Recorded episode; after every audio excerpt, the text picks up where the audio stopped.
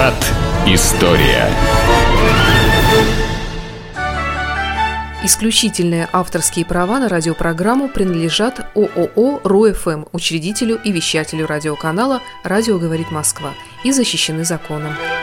Добрый день! Вы слушаете «Радио говорит Москва». В эфире программа «Виват История». У микрофона Александра Ромашова. И я представляю вам автора и ведущего программы петербургского историка Сергея Виватенко. Здравствуй, Сергей! Здравствуйте, Саша! Здравствуйте, дорогие друзья! В конце выпуска историческая викторина, в которой мы разыгрываем книги от издательства Витанова. Красивые, хорошо изданные книги, как правило, исторического содержания или биографического, но есть художественная литература. Я хочу объявить тему сегодняшней программы «Лиговка», но я думаю, что поскольку нас слушают не только в Санкт-Петербурге, я думаю, что есть люди, для которых это понятие вообще ни о чем не говорит – ну, я не думаю, что в нашей стране не знают такого термина Лиговка. Лиговка – это ну, бандитский район Санкт-Петербурга, в котором ассоциируется масса преступлений. А вот как в Москве Сухаревка или в Одессе Молдаванка, например ну, какие-то другие тоже там э, городах, наверное, сами Марина Роща еще в Москве, там, где у нас были малины и так далее. А много разного фантазируют про эти районы или про уровень там преступности. Ну, вот сегодня попытаемся разобраться, рассказать про историю района, э, где он был, как формировался, какие известные преступники там были, ну и что сейчас. Вообще, кстати, очень интересный район, ведь Лиговский проспект и его окрестности, да, об этом в основном речь. Да. И о том, что вместо Лиговского проспекта когда-то был канал. Я Сейчас вообще об этом поговорим. периодически, когда вижу какие-то старые фотографии, я понимаю, что если, скажем, вдруг внезапно я бы проснулась 200 лет назад, на площади Восстания современной, что там было, я бы не поняла, где я нахожусь. Ну, это правда, дорогие друзья, город меняется. Но я сейчас больше скажу, Саша, ты сейчас находишься на Лиговке. Да? Да. Пятно этого района было очень обширное. Слободка? Ну, Слободка скорее это для Москвы или для Одессы. Ну, сейчас поговорим и об этом. Хорошо, давай. Итак, ну, первое, дорогие друзья, давайте откуда такое название? Да? А, Лиговка, Лиговский проспект, Лиговский канал, да, от реки Лига. Лига – это слово праздник Ивана Купалы. Э, так говорится у прибалтов. То есть это название, еще раз, в нашем городе очень много различной топонимики а, различных народов, в том числе и балтийских. И вот Лига – это праздник в Прибалтике, который мы называем Ивана Купал. До начала XVIII века на месте Лиговского проспекта а Саша проходил участок старинного новгородского тракта, который соединял поселение на берегу Невы с Великим Новгородом. Олиговский проспект, протянувшийся сейчас от улицы Некрасова до Московских ворот, с прилегающим вдоль него районом, в простонаречии называется Лиговкой. По траектории дороги к 1727 году прорыли канал длиной 23 километра, который начинался от речки Лиги, которая вытекала из Дудунговских озер. А канал заканчивался на месте современного Некрасовского сада. Заканчивался он бассейном – и в этом бассейне мыли слонов. Слоновый проспект – это Суворовский проспект. Да. Ну, поэтому улица бассейна, и да, там так называется. Некрасова Да, слонов, который подарил Петру Первому иранский персидский шах, а, значит, их вольеры находились, где сейчас, ну вот, первая улица Советская за гостиницей Октябрьская. А зачем прорыли Лиговский канал? Ну, по одной из версий, э, нужна была вода для поступления Э, воды к фонтанам летнего сада. Но, Саш, мы прекрасно понимаем, что вокруг летнего сада у нас столько воды, что я не знаю, зачем это было нужно. Фонтанка, потом каналы, Нева еще ну, есть да, такая, да? да. Вот, поэтому странно, дорогие друзья, что еще надо было строить что-то. Нет, считалось, что этот канал соединял Петербург с Красным селом, где находилась Красносельская бумажная фабрика. И поэтому некоторые историки считают, что канал э, нужен был, чтобы э, в Петербург везли сырье или готовую бумагу из Петербурга сырье до Дунгов, Красное село, из Красного села готовую бумагу. Но по воде это было намного проще делать. Вот. Так или иначе, есть две версии, и та, и другая, в общем-то, может существовать. А какие еще искусственные каналы, кроме Лиговского канала, были в Санкт-Петербурге? Остался ну, же у нас обводный. Крюков канал, обводный канал, канал Грибоедова, Екатерининский канал. Это все искусственные Конечно. созданные? Конечно, Мгм. все прямые, которые они являются искусственными. А в первую очередь их строили все-таки для того, чтобы какой-то материал переносить, потому что если ты хочешь построить дом, тебе нужно определенное количество кирпичей. Цена за доставку кирпичей с кирпичного завода, а кирпичные заводы у нас находились в районе Дубков, это у Зольная улица, Гранитная улица, вот около железнодорожного вокзала. Там была глина, и там строили первые кирпичные заводы. А, так вот, можно, конечно, положить этот кирпич на э, гужевой транспорт, чтобы он отвез лошади на своих повозках, но это будет стоить дорого. А когда, если на баркас, это будет стоить намного дешевле. Вторая функция каналов – это сушение. Потому что, ну, вы, наверное, знаете, дорогие друзья, и Саша тоже, ну, специально роются каналы на даче, чтобы осушить данную территорию. Поэтому воды у нас было много, поэтому их было делали. Да? Третье – для обороны города. Но опять-таки трудно через них прибавить. Четвертое – это борьба с наводнениями. Потому что каналы, они поднимают воду. Да, она не растекается по всем местам, а где-то еще метр два есть шансы, что она не разольется. Но так или иначе, каналы в нашем городе нужны. А какой ты считаешь из каналов, как Лиговский, можно было бы и закопать? Например, Ну, у нас тут много говорят что про закопали. него. Да, наверное, надо закопать и сделать. Есть же проект сделать по этому каналу сделать магистраль, которую быстро бы разъезжали бы. А с одной стороны города в другой. Почему нет? Еще закопанные. Ну, Адмиралтейский. А у нас есть такое Глухозерское шоссе. А это глухое озеро, которое тоже было закопано. Ее давно нет, но дорогу на Глухозерское шоссе есть. Селение Васильевского острова – это бывшие каналы. Так что каналов много. Было, ну и у нас остается. Вскоре канал потерял свое практическое значение и остался без присмотра и внимания. И постепенно он загрязнялся, заплывался, мусор туда бросали в большом количестве. Разрушительное наводнение 1777 года уничтожило водопроводную систему и фонтаны летнего сада. А берега Лиговского канала были частично обрушены, его значение для города постепенно утрачивалось. Еще раз, воды были сильно загрязнены, было большое количество разных малярийных и других комаров там. А- Дурной запах. да, абсолютно, абсолютно. Поэтому последние сто лет это было не то место, куда водили экскурсии.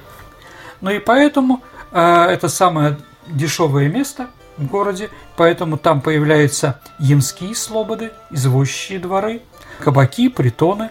Естественно, что последние крайне негативно влияли на репутацию этой местности. Но еще через Илиговку э, начинается Московский тракт. Вот улица Правды, где находится наш институт Саша, да, первая часть улицы называется Большая Московская.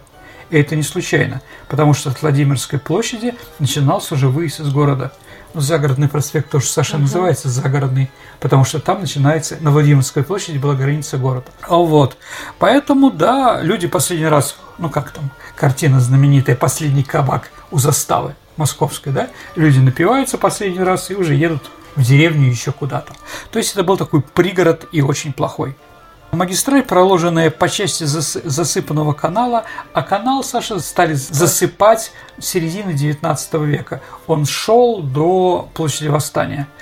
Потом его засыпали до водного канала, и только к 14 году, к началу Первой мировой войны, засыпали уже последнюю часть Лиговского канала от обводного канала до Московских ворот.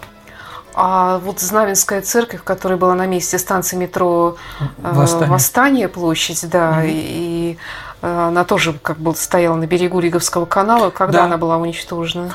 Она была уничтожена в 30-е годы, когда решили, в 38 году, когда решили строить первую линию Петербургского метрополитена, Ленинградского метрополитена. Так же, как на Сеной в 62 Да, году. да. Такая история.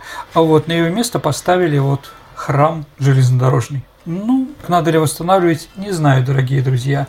Я бы восстановил бы, конечно, на Сеной, потому что на Сеной площади нет доминанты, а эта э, церковь была доминантной. Поэтому этот район такой приглушенный, приниженный.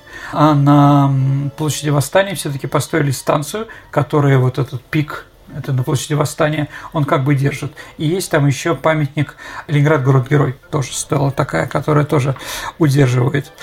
В разное время этот засыпанный участок назывался по-разному. К примеру, в 30-е годы 18 века эта дорога вдоль канала называлась Московской улицей. Понятно почему.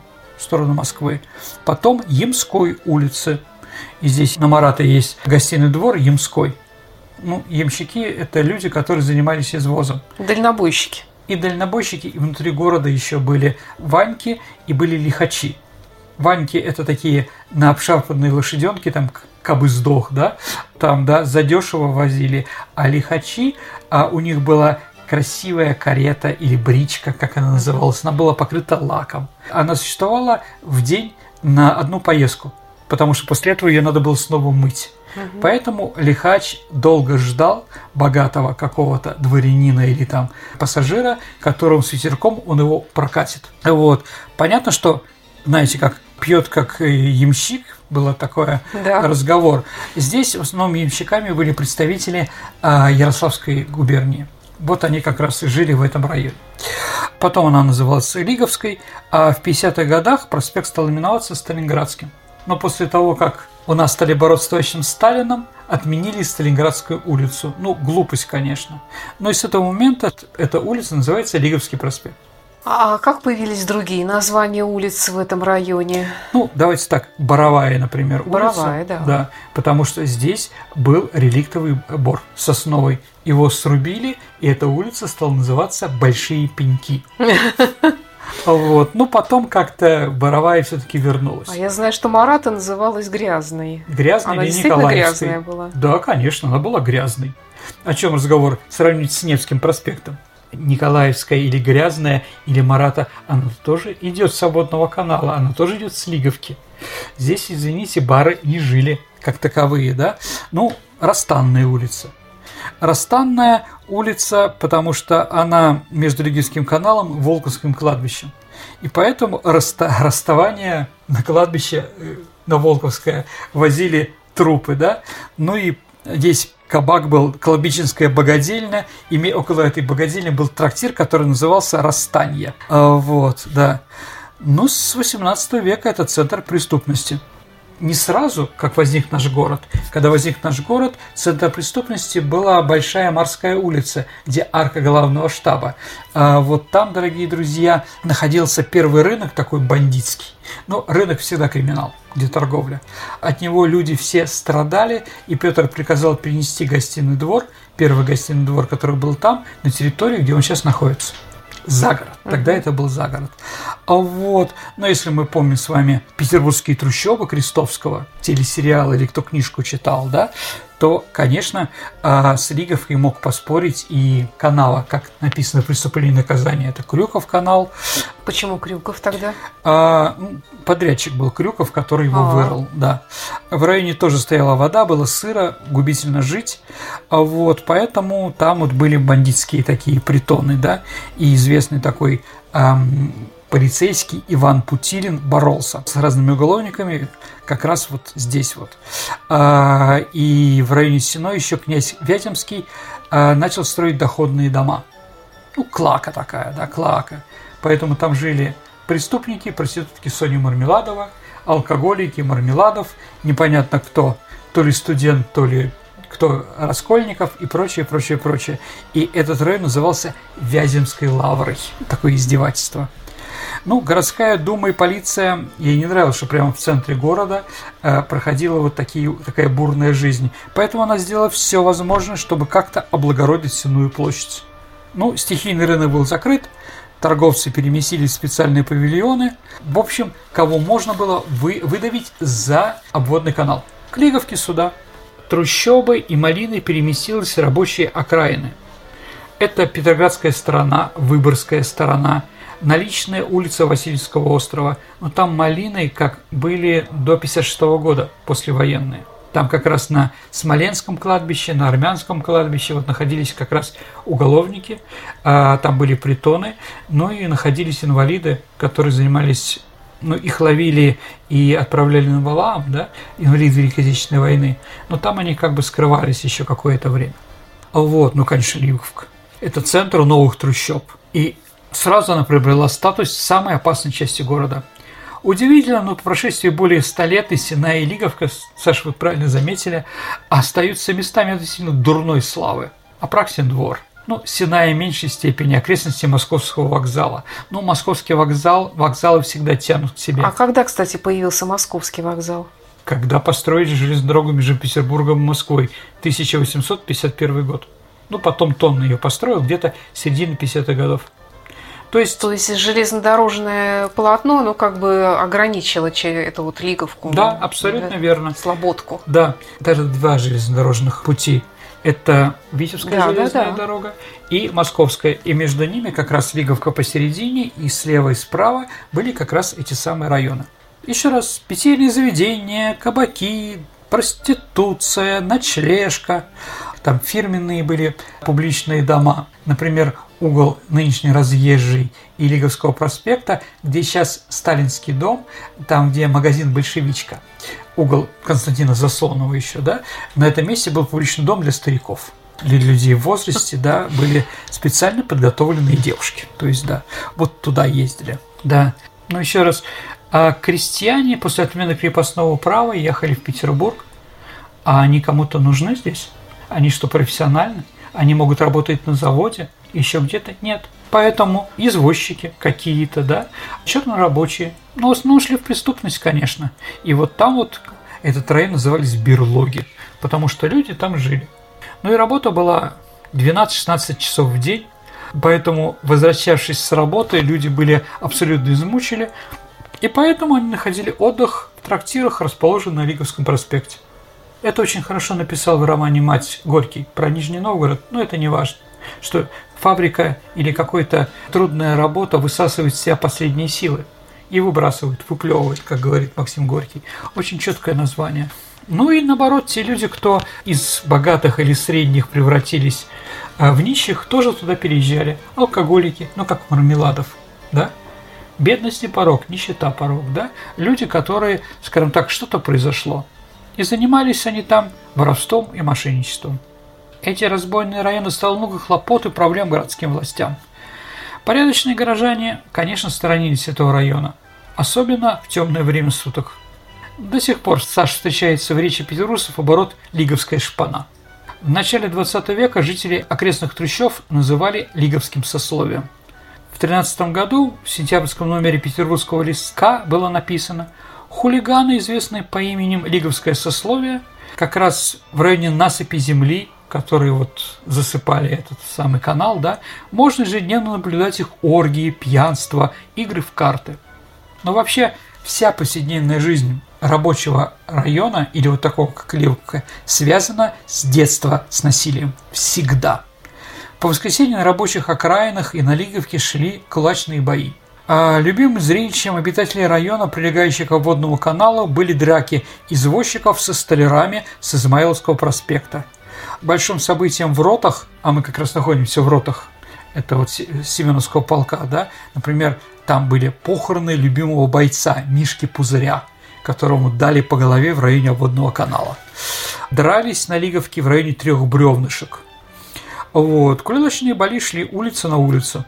А зачем, кстати, откуда эта традиция с улицы на улицу ходить? Ну, вот драки кулачные, да, стенка на стенку, это, Саша, вид релаксации. Человек за неделю работы собирает столько негатива, вот, поэтому он лучше здесь морду получит и успокоится, чем придет домой и начнет бить жену. Основными занятиями лиговцев на досуге были, согласно людей, которые это видели, заливка несладкой жизни и драки. А вот статистика преступности в Петербурге в то время была, дорогие друзья, пугающей. В 1900 году в Петербургском окружном суде в убийстве обвинялись 227 подсудимых. В разбое 427 проходили. Нанесение телесных повреждений 1171, изнасилований 182, кражи больше 2000. Это очень большие цифры. А в 2013 году за 13 лет изменилось. А если в убийстве было в 900 году 227, то теперь 794 убийцы. Ничего себе. Да. 1328 разбойных нападений, а 929 опасных драчунов, 338 изнасилований – то есть в три раза все это появилось за 15 лет. На этом фоне рост хулиганства. Хулиганство, Саша, это беспричинные преступления. Да, он вообще поражал. С 900 года 1900 года за 10 лет количество хулиганства увеличилось в 5 раз. 80% убийств, которые происходили в это время, были безмотивные. То есть Ну, просто- выпил, косо посмотрел, Да. что-то такое, не хотел Не я этого делать. Да. мгм. А вот, к тому же, из всех столиц Европы Петербург был самым пьяным городом. А вот ежедневно в полиции попадало за пьянство каждый из 23 жителей. Ну, чтобы понятно было, в Берлине за пьянство попадался один из 315 берлинцев, а в Париже один из 1415 человек. Вот, ну, может, пили другое, да? Вытрезвители тогда существовали, Саша.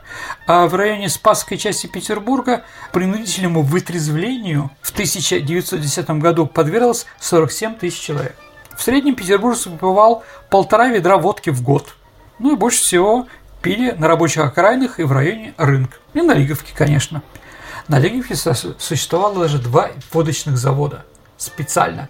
Один Шритера, он производил на водном канале технический спирт для уличных фонарей.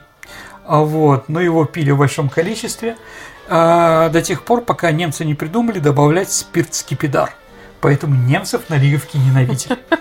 Да, фонарщики, конечно, протрезвели, да, но и погрузнели, да. И рядом был еще дом номер 92 по одному каналу, располагался водочный завод Келлер и К. и компания немецкий, да, ну и пивные, Дурдин. Вот, Саша, если вы знаете, дорогие друзья, а, угол Лиговского проспекта и обводного канала. Дистанция метро, обводный канал. А с другой стороны дом с башней такой. Он назывался Дурдинка. Почему он так назывался? Ну, еще раз говорю, я отсюда. Моя мама, бабушка, прабабушка здесь пережили блокаду От фамилии владельца.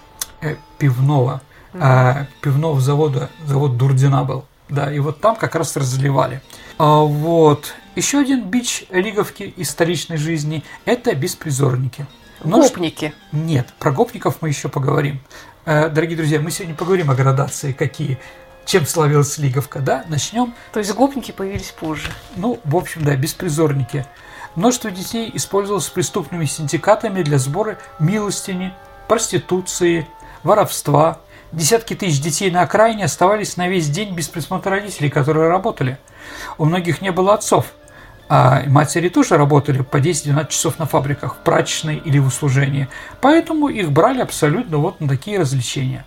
В начале 20 века на заводах начинается появляться поточные линии, при которых квалификация рабочего не играет уже той роли, что было раньше. Поэтому все женщины тоже уходили, даже если имели два, двух родителей, дети все равно оставались. Мы сейчас с тобой, Саша, находимся в здании учебы для местных детей. Вот родители, у них не было денег, чтобы получить образование, и дети шатались, да, и вот здесь как раз в этом здании, где сейчас Институт кино и телевидения, а они как раз и получали это самое начальное образование. Городские власти создавали также для беспризорников приюты, детские дома. Но население Петербурга увеличивалось слишком быстро. В начале 20 века за первые 15 лет с полтора миллиона до двух миллионов. То есть появилось новые 20%. Поэтому все время была беспризорность. Все время приезжали дети из деревни. А вот, поэтому это было, так вопрос эффективно не решался. В любом мегаполисе, Саша, есть так называемая красная фронтовая зона – она примыкает к крупным транспортным узлам, расположенным недалеко от центра. Здесь кончается район банков и офисов, дорогих магазинов и ресторанов и дорогих районов. Дальше начинаются уже фабричные окраины. С другой стороны этой красной зоны, да? Рабочий класс здесь живет, где начинается Лиговка. В этом квартале селятся люди без корней, случайные, рисковый народ, как тогда назывались, сомнительные бары, дешевые гостиницы, воровские малины, а путеводители советуют обходить такие места стороной. Ну, наверное, нью-йоркская Гринвич Виллидж, берлинский Кройцберг, одесская Молдаванка, Марина Роща. А в Петербурге фронтовой зоны середины XIX века считалась Лиговка от Коломенской и Боровой до рельсов Ник- Николаевской железной дороги. Следующий путь – это хулиганы. Мы о них уже начали говорить. Слово «хулиган» появляется в обиходе в 90-е годы XIX века. Для уличных безобразников в Петербурге их именовали сначала башибузуками по названию турецких регулярных войск. Потом появилось французское слово «апаш». Это такие же преступники. Мы, наверное, все-таки больше не хулиганы, а апаши. Почему я сейчас скажу, да? В петербургском листке, где все время писали о преступлениях, всегда там был термин, такой рубрика «проделки апашей». Ну, от слова «апачи» от угу. индейцев. Термин «апаш», однако, не прижился. У нас прижился англосаксонский слово «хулиган». Хулиганство – это преступление, не имеющее цели. Оскорбление, избиение или убийство – чаще всего совершенно незнакомого человека. А считается, что он появился в графстве Сюрой в Англии, такая была семья хулиганов, которые делали в этом районе жизнь не скучно. Вот. И слово хулиган – это английская фамилия или ирландская, кто как ее называет, да, она появилась в нашем уголовном кодексе. Основной контингент хулиганов – это молодые люди, не обремененные ежедневной работой, как бы сказали сейчас, до армии которой примыкали ремесленники и ремесленные ученики-изгои. Но большинство составляли именно фабричные. Да. Они в детстве проводили с матерями в деревне, заводилами хулиганов были ребята городские, родившиеся в Петербурге. Они их и как бы организовывали. Участие в банде – это такой способ самореализации молодежи в обществе. Ну, в общем, сейчас тоже в некоторых районах. Банды давали подростку защиту, чувство принадлежности какой-то общности, возможность заявить о себе брутальным образом. Ну и что почему Апаши, я считаю их, а не хулиганы, а потому что еще и одежда определенная. Заломанные фуражки московские, красные фуфайки, брюки, заправленные в высокие сапоги с подбором, папироска, свисящая с нижней губы и наглый вид – как бы сейчас сказали, бабушки около, около парадной. А, внимательное отношение к внешности. Челочка в виде свиного хвостика спадает на лоб. При себе всегда расческа и зеркальца. В кармане финский нож и гиря. А вот она заменяла кастет. Цвет кашне указывал на принадлежность к той или иной банде. Даже так? Да, конечно. Так же было и у Апаши. Видя их, простые люди понимали, надо обходить превращении из хулиганов в профессиональных преступников способствовали черные списки, составленные владельцем заводов. Ну еще раз, хулиганы, они же принимали участие в забастовках, в революции, в разных ходах, в грабежах. Там грабь награбленная, да? Поэтому, Социально активные. Конечно. Поэтому этот список хулиганов присутствовал. И когда революция закончилась, им некуда было податься. Их не брали на работу в принципе. Слишком известны. Вот поэтому не берете на работу, пойдем в криминал. Я думаю, что прекрасно понимаете про такую социальную, социальный лифт. Криминал же тоже он является. Ну и, Саша, вишенкой на торте про Лиговку. Как видите, люди там были веселые. Здесь находился Чайна Таун. Китайский район города, Саша. А у нас были китайцы. Да, у нас были китайцы. Это, дорогие друзья, Прилукская улица, которая идет от э, железнодорожной больницы Боровая 55 Лиговка, Витебская железная дорога. Вот здесь жили китайцы в начале 20 а века. А что они там делали? Ну, китайцы в основном... Я могу сделать про это передачу отдельную. Как если... они появились тут вообще? Как китайцы появляются? Так как и русские, Саша. А, определенно. Возникли. давайте так. Они в основном приезжали к нам во время Первой мировой войны. Потому что мужчины у нас были в армии, а какие-то работы русские уже отказывались работать. Поэтому они были чернорабочие. Второе, что они делали, китайцы, это, конечно, стирка. Китайские прачечные считались самыми лучшими. Да. Дальше они ходили старьевщиками. Татарин в халате и китаец. Вот, два представителя старьевщиков, которые ходили. Зощенко не хорошо писал. Да, меняли что угодно. Ну и, конечно, опиум. Тоже понятно. Еще раз, здесь вот, да, находился Чайна Таун. Он исчез в 1921 году. Ну, китайцы снялись и ушли. Видимо, поняли, что при советской власти искать что-то ни к чему. Ну, кто там? Они активно принимали участие в гражданской войне. Давайте, дорогие друзья, сделаю про это отдельную передачу. Еще раз, давайте я вернусь к мысли. Для многих из нас Лиговка и водный канал – это криминальные районы. Но в то же время, дорогие друзья, не надо забывать, что это и рабочие районы. Но иногда все это объединяется. Да. Поэтому Здесь, конечно, и пролетарии, и криминальные элементы играют значительную роль. Поэтому они подготавливали революцию. Напомню, что Пов Гапон, знаменит нам Кровавым воскресеньем, и его церковь находилась здесь на Боровой. Как раз вот это та церковь, в которой ходили мои предки. Боровая 38. А, вот, а это Боровая 36, это церковь, да? То, конечно, они принимали активное участие в, в революции 17 года. Ведь она совершалась под девизом «Мир хижинам, война дворцам». И обитатели трущоб после этого переезжали в центр, освобождали от классово чуждых элементов квартиры в центре города, да, делали коммуналки. Но это, оказалось, потерпело неудачу. Во-первых, катастрофа 18-19 года, голод, все что идет, разрушение инфраструктуры города и самое главное, транспорт не работает. А рабочие где работают? Они жили около своих заводов. После того, как они переехали в центр, теперь им надо 2-3 часа, чтобы добраться до завода. Поэтому они возвратились туда-обратно. Поэтому, как бы там ЧК не чистила все это, все равно в 20-е годы Лиговка оставалась центром трущоб криминала. Ну а теперь поговорим о третьей структуре лиговского общества – это о гопниках. Наконец-то. Саша, кто сказал гопники, они мешают нам жить? Я понимаю, что ты слышал иностранные, только это песня Майка Науменко «Зоопарк». Сами гопники себя гопниками никогда не называли. Это понятно. И не называют. Хотя так и не смогли придумать какого-то единого термина для самоидентификации. А вот в Петербурге существовало городское общество призора – ГОП, расположено в помещениях нынешней гостиницы «Октябрьская» на той стороне, которая гостиница Октябрьская. То есть сначала серая. там мыли слонов. Да, да, да. Потом, а потом была гостиница гопники. Большая Северная, куда отвозили этих товарищей. Сюда свозили беспризорных детей и подростков, которые, как правило, занимались бродяжничеством, попрошайничеством и мелким воровством. Рядом Московский вокзал, что понятно. Да, после Октябрьской революции это стало называться Государственное общежитие пролетариата. Опять-таки ГОП. Да, поэтому их стали называть гопниками, потому что они э, ассоциировались с Лиговкой. Лиговка – это вот район гопников. Любопытно, что с этим названием появились и воровские понятия, такие ну, как гоп-стоп. А в словаре Даля гоп означает слово прыжок, ударить. Ну, не говори гоп, пока не перепрыгнешь. Да. А вот, естественно, стремительный уличный грабеж на морском жаргоне стал называться гоп-стоп. А вот самыми известными гопниками были так называемые чубаровцы. Чубаров переулок, Саша, это нынешний транспортный переулок. Значит, самое громкое преступление в Ленинграде или в Петрограде в 20-е годы – это дело чубаровцев. Так называли гопников с этого переулка. В 1926 году в саду Сен-Гали, это рядом, было совершено групповое изнасилование.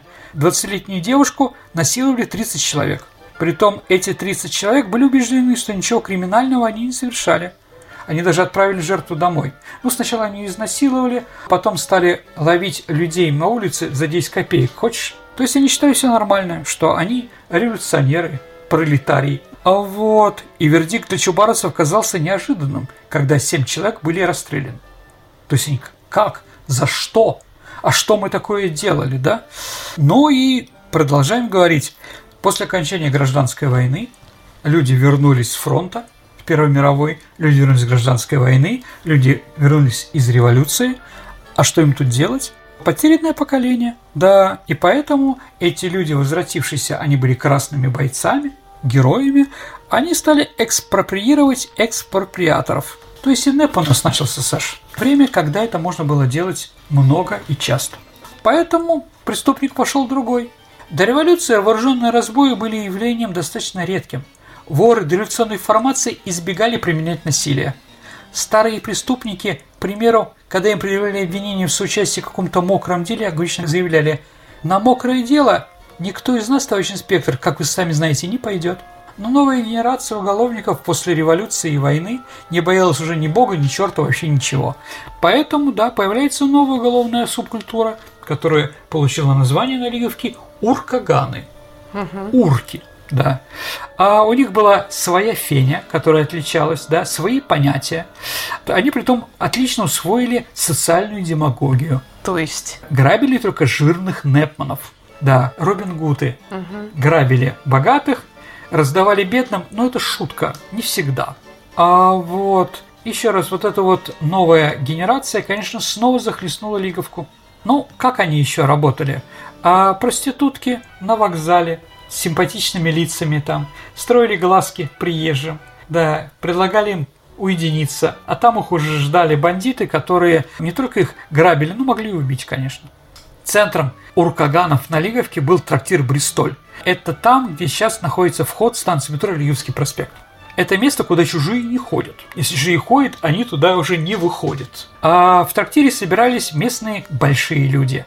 А держал хату, а вот такую малину, хозяин Вадим Нефедов, который еще до революции арестовался за скупку краденого. Вот. Являлся держателем местного общака. А самым распространенным методом, как боролись с этим милиционеры в 20-е годы, это были облавы. Но для того, чтобы прочитать всю Лиговку, конечно, сил не было никаких. С Бристолем тоже ничего путного не выходило. Местные заседатели всегда кто-то стучал. Кто-то предупреждал, что будет что-то. Поэтому ловили только какую-то неинтересную мелкоуголовную сошку. А туда пытались бросить на задание милиция, которая должна была, скажем так, все это понять. Так убили четырех оперов, которых раскрыли. Дело сдвинулось с мертвой точки благодаря молодой сотруднице уголовного розыска Марии Евдокимовой. Она совсем недавно пришла на работу, поэтому в уголовной среде ее не знали. Мария выдавала себя в Бристоле за хипесницу, то есть женщина, которая притворяется проституткой, чтобы ограбить доверчивого клиента, о котором мы говорили. Вот. Ее не раскололи, потому что эмансипация тогда считать, что женщина может работать в милиции, было тогда практически невозможно. Поэтому она слилась с местностью. И в октябрьский вечер 26 года уголовный розыск, мобилизовав все силы, устроил атаку на Бристоль. Даже курсанты были военных училищ, несколько десятков человек были арестованы, убиты, Нефедов был арестован. В общем, на этом все закончилось. А у нас в фольклоре осталась, Саша, какая песня про это?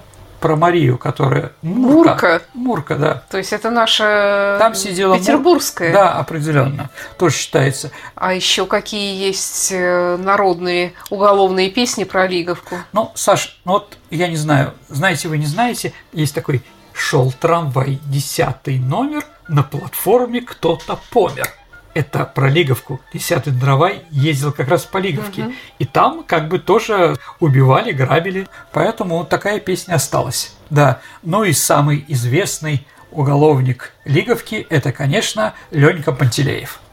Леонид Иванович Пантелкин, как его была фамилия, он из Тихвина. Ему было, ну, он второго года, ему было 21 год. Участник гражданской войны, красный командир, он придумал нашивать красные звезды. Считается, что он придумал на форму, да, потом работал в ЧК. А вот, ну, после этого его сократили. И вот в 22 году, когда ему 21 год, жизнь кончилась, он обосновался в Петрограде, собрал банду, в которую вошли Леонид Бас, сослуживец Пантелеева по Псковскому ВЧК, Воршулевич, комиссар батальона, бывший на гражданскую войну, член РКПБ Гавриков и профессиональные уголовники Сашка Пан и Мишка Корявый. Да, как видите, такое разделение интересное. И они стали бомбить фраеров ушастых, Непманов. Он какую-то часть раздавал, кутил, все его обожали любили. В 22 году, в сентябре, он был арестован, когда он брал обувной магазин Кош Треста, в котором погиб начальник третьего отделения Петроградской милиции Павел Барзай. Суд его приговорил смертной казни, но 11 ноября 22 года он сбежал. Это был единственный успешный за всю историю крестов побег. Считается, что ему помог надзиратель СР, которым был не согласен с большевиками. Но он стал убивать после этого своих жертв в большом количестве. К ликвидации банды были привлечены не только уголовный розыск, но и ГПУ. Но его убили. Его убили на Можайской улице, вот на Лиговке. Отрезали его голову, потому что после его смерти несколько банд ну, же любят самозванцы, стали объявлять, что я Ленька Пантелеев. Угу. Вот. Э, залили ее в спиртовый раствор, в стеклянную, и устроили показ каждый человек на Лиговке должен был прийти, все школы гнали, да, чтобы посмотрели, вот голова Леньки Пантелеева, чтобы не говорили, что это кто-то другой, да, а его позже тело закопали на Митрофанинском кладбище.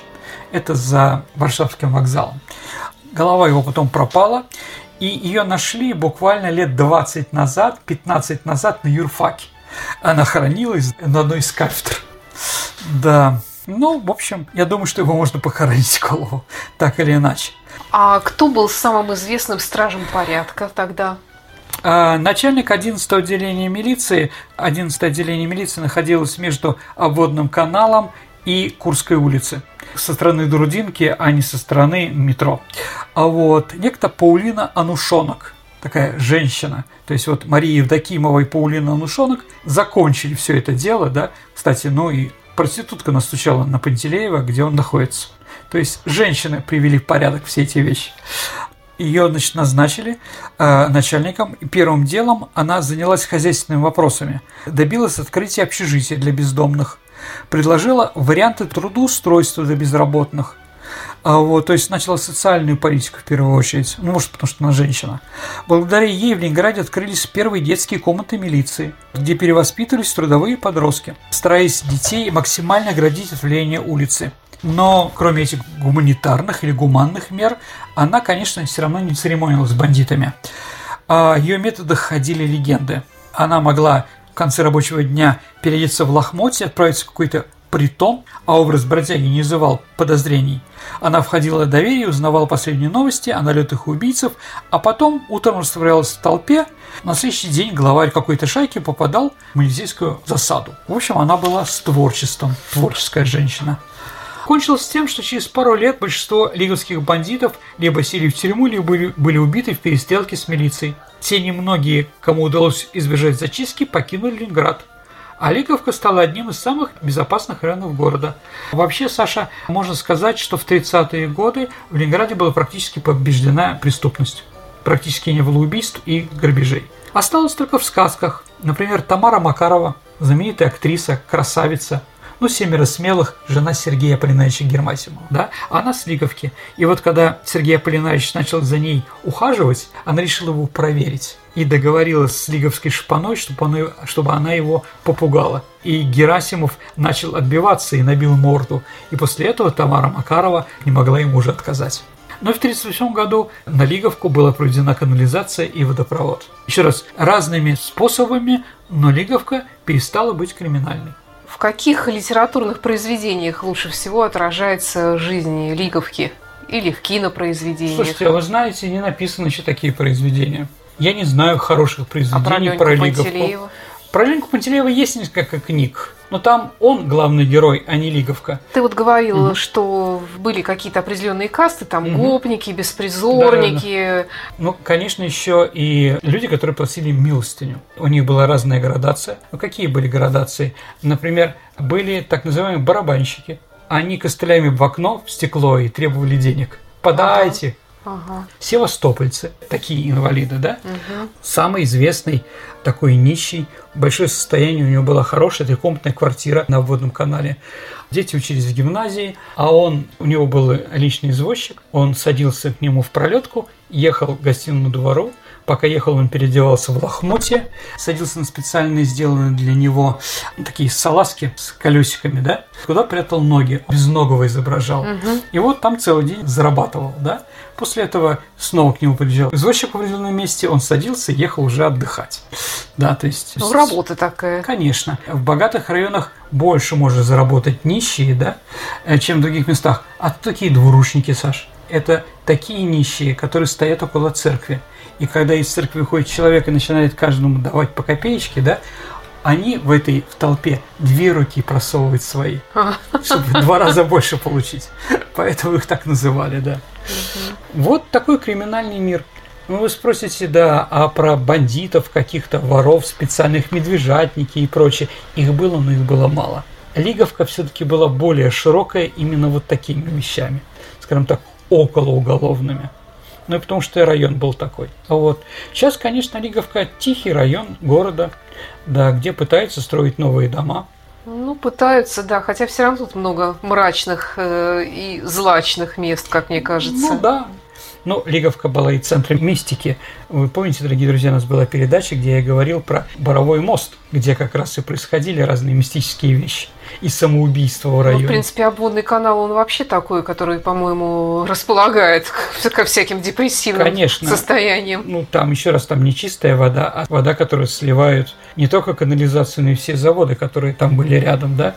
Ну, там вишенка на торте – это завод «Красный треугольник» угу. резиновый понятно, что рыбы там никакой в принципе не было. Никогда.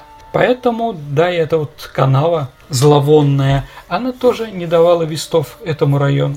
Интересно, а какие-нибудь приличные люди вообще жили на Лиговке в те годы?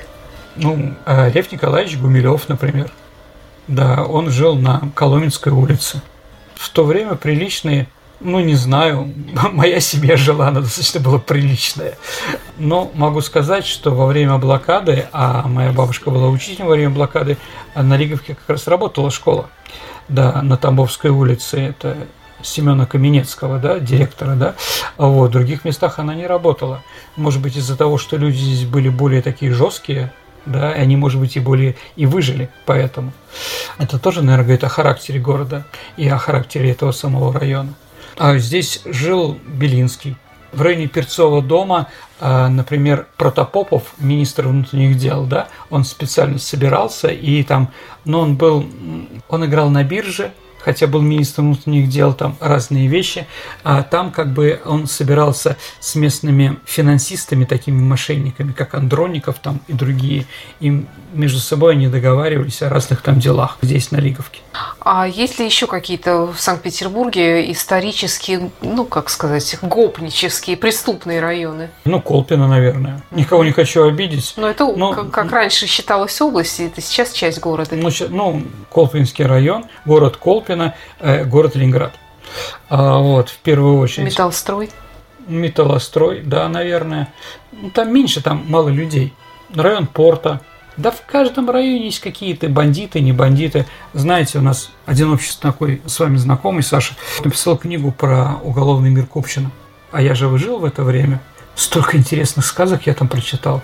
Господи, такое чувство было, да, там, и то, что они одевались, как вот апаши там, да, и прочее, да, драки были такие, да, такое чувство, что я вот там жил, потом меня забрали армию, и такой свист – ребята, Виватенко уехал, давайте, давайте, да. И вот два года они мутузили друг друга, потом снова свист, Виватенко возвращается. Ну, я думаю, что каждый может вспомнить про такой период жизни и услышать много нового интересного о том периоде жизни, в котором он жил. И, в да, я согласен. Те же 90-е годы сейчас, например, там огромное количество легенд. Но... Да, абсолютно верно. Но мы как-то существовали без этого. Еще раз, человек живет и на войне живет, и в тюрьме живет и в 90-е тоже пытался жить. Да, и на Риговке жил. Да, да, определенно.